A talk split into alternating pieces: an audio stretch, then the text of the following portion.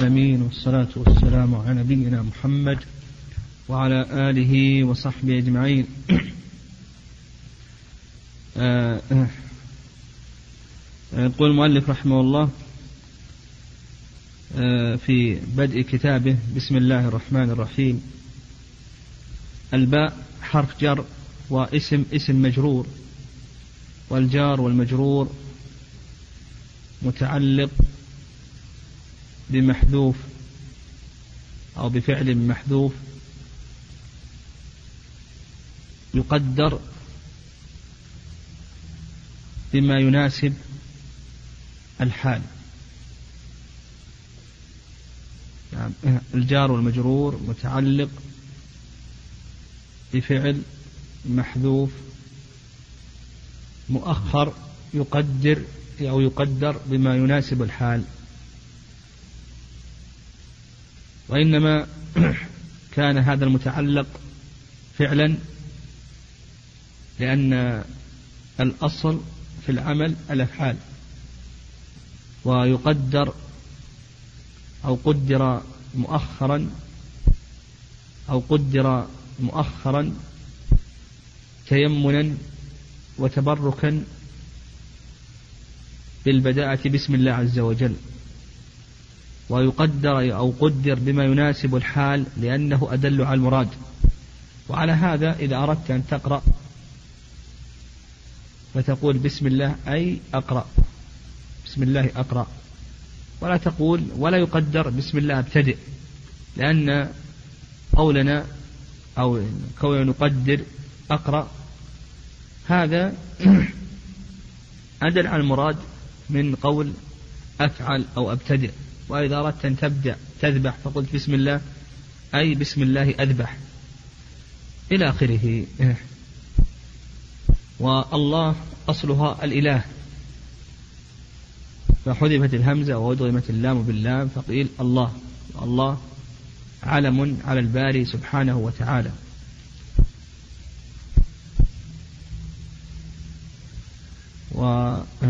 والرحمن ذو الرحمة الواسعة والرحيم ذو الرحمة الواصلة.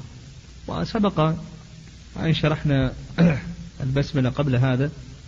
قال المؤلف رحمه الله اعلم أن نواقض الإسلام عشرة نواقض. اعلم فعل أمر مبني على السكون من العلم.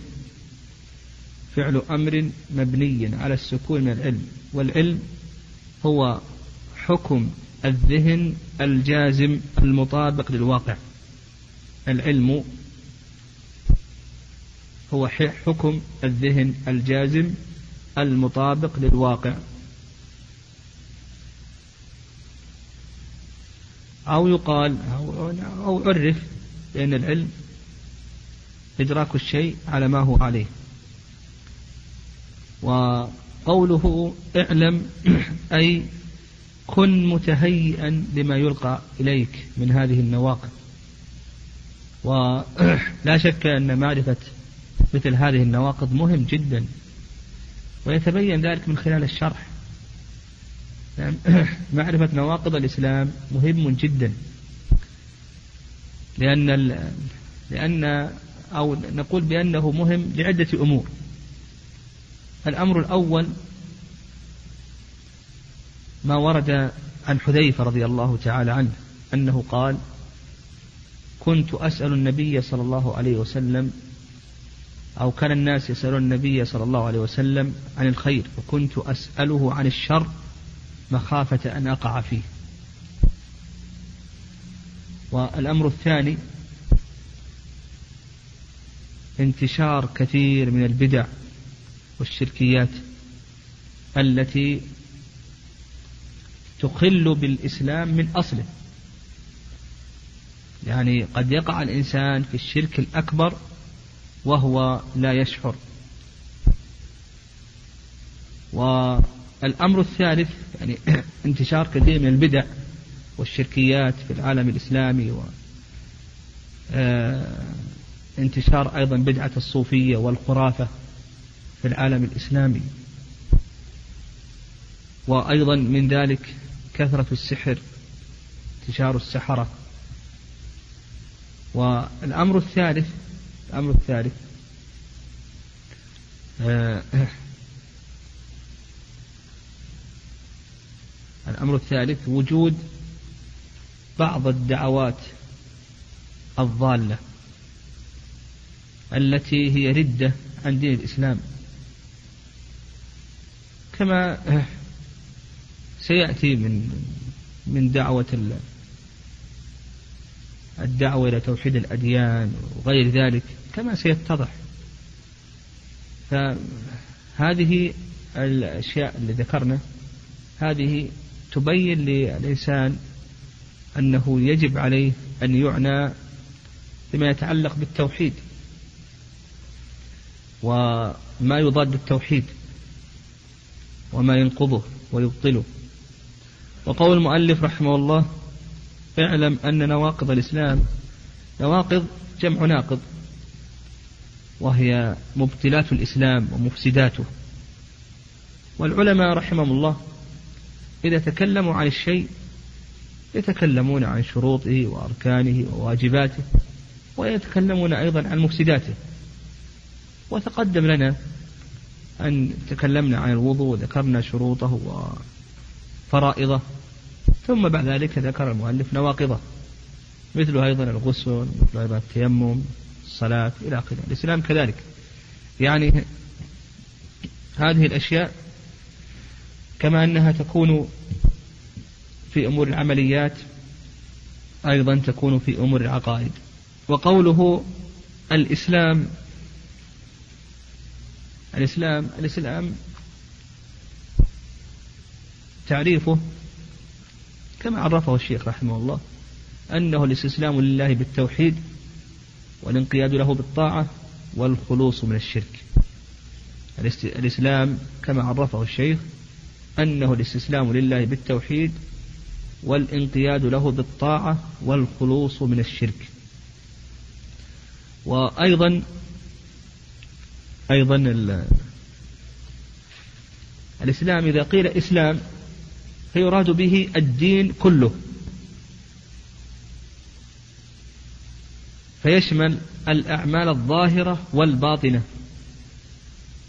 وأما إذا قيل إيمان وإسلام فالإسلام يراد به الأعمال الظاهرة والإيمان يراد به الأعمال الباطنة.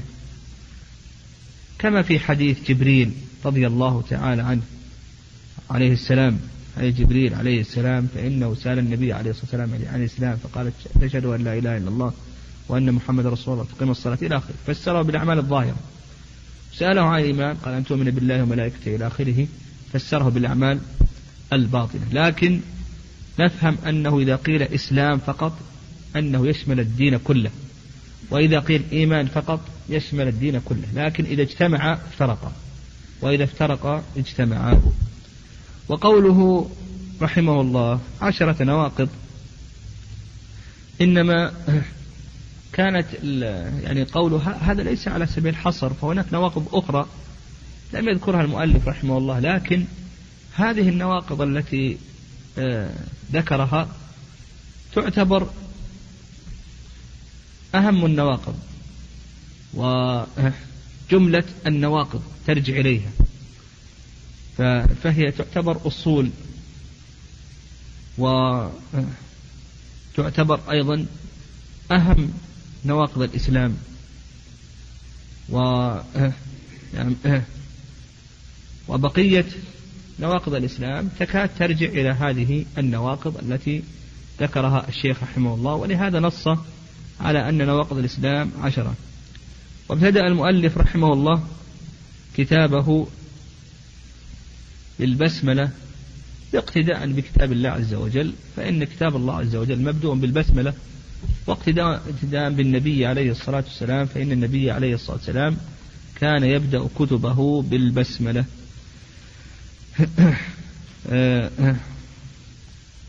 قال الناقض الأول من نواقض الإسلام. قال رحمه الله الأول الشرك في عبادة الله.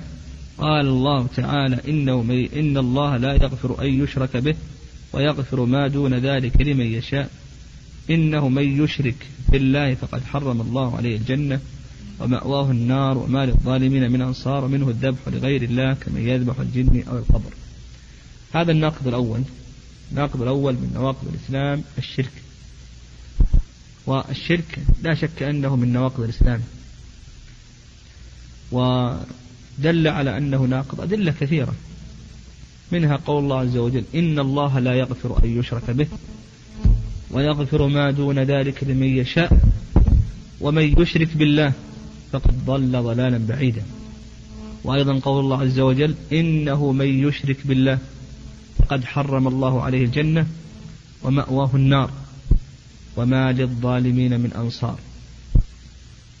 وأيضا قول الله عز وجل وقضى ربك ألا تعبدوا إلا إياه وبالوالدين إحسانا.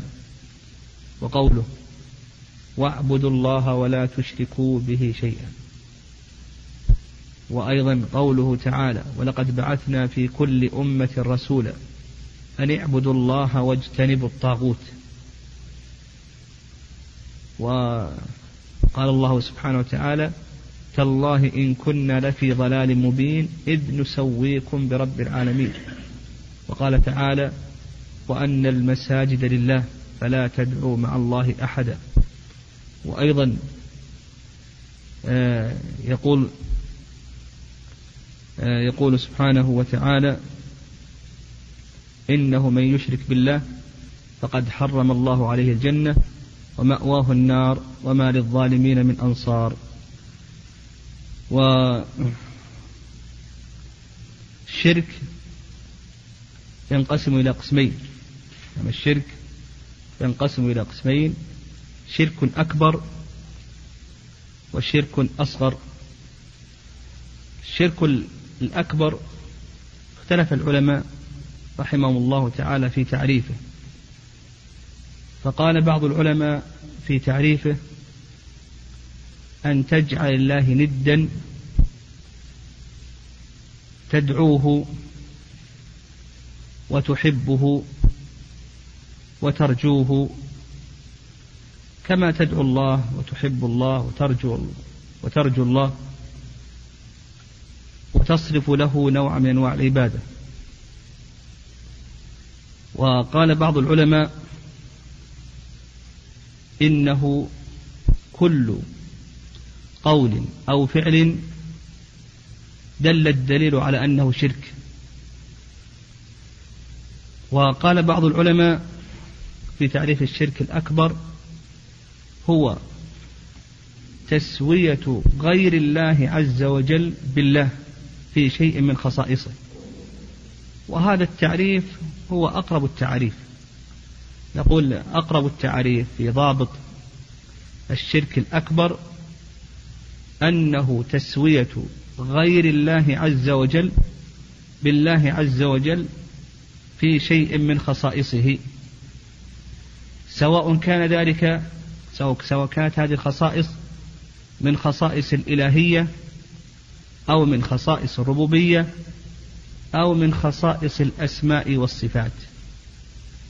فإذا صرفت شيئا من خصائص الألوهية صرفت عبادة من العبادات لغير الله عز وجل فهذا شرك أكبر. أو صرفت شيئا من خصائص الربوبية كالخلق المطلق والملك المطلق والتدبير المطلق إلى آخره فهذا أيضا شرك أكبر. أو صرفت شيئا من خصائص الأسماء والصفات سميت مخلوقا بما لم يسمى به إلا الله.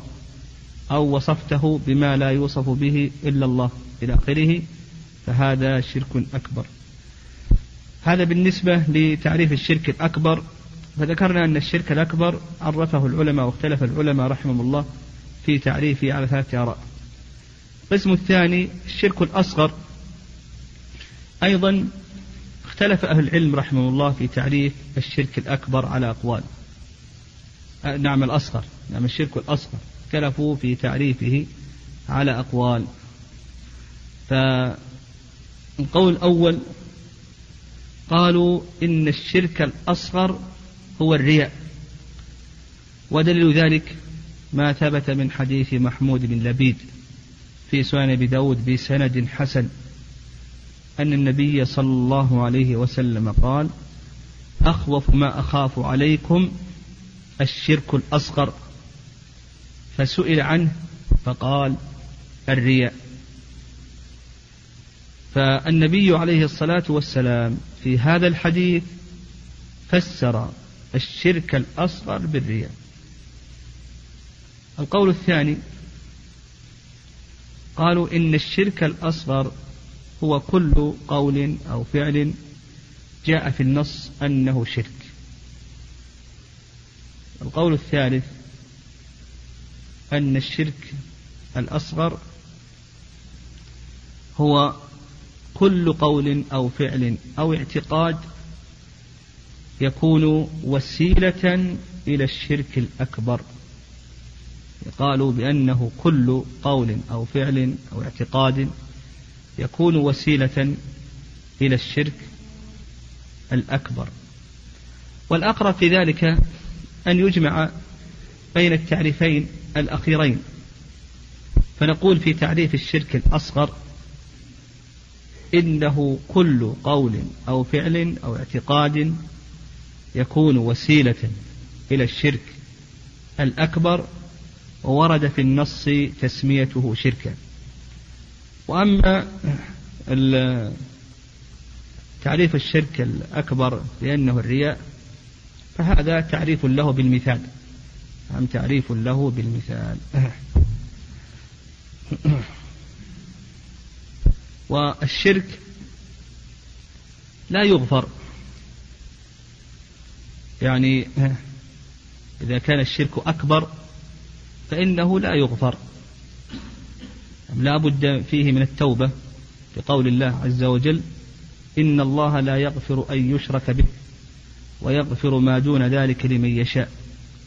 ومن يشرك بالله فقد ضل ضلالا بعيدا. وأيضا قول الله عز وجل إنه من يشرك بالله فقد حرم الله عليه الجنة ومأواه النار وما للظالمين من أنصار.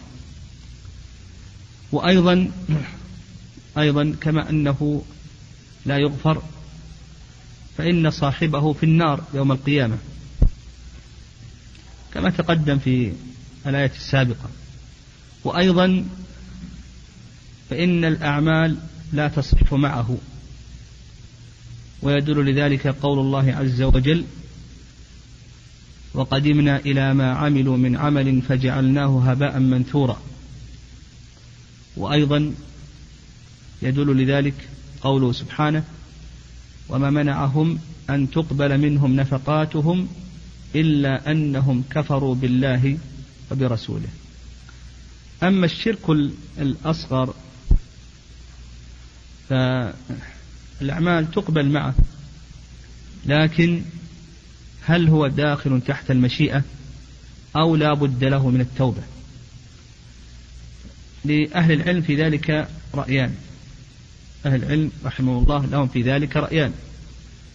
الرأي الأول أن الشرك الأصغر ليس داخلا تحت المشيئة. يعني أن الإنسان إذا مات عليه فإنه لا بد أن يعذب وليس كبائر, ككبائر الذنوب. فإن كبائر الذنوب السرقة كالسرقة والزنا وشرب الخمر إلى آخره. مذهب أهل السنة والجماعة أن صاحبها تحت مشيئة الله عز وجل إن شاء الله عذبه وإن شاء غفر له. أما الشرك الأكبر فعلى هذا الرأي أنه ليس داخلا تحت المشيئة. وهذا القول قال به الشيخ عبد الرحمن بن حسن رحمه الله وأيضا الشيخ عبد الله أبا بطين رحمه الله وأيضا الشيخ محمد صديق حسن خان وأيضا أيده الشيخ عبد الرحمن بن قاسم رحمه الله في حاشية كتاب التوحيد. الله أعلم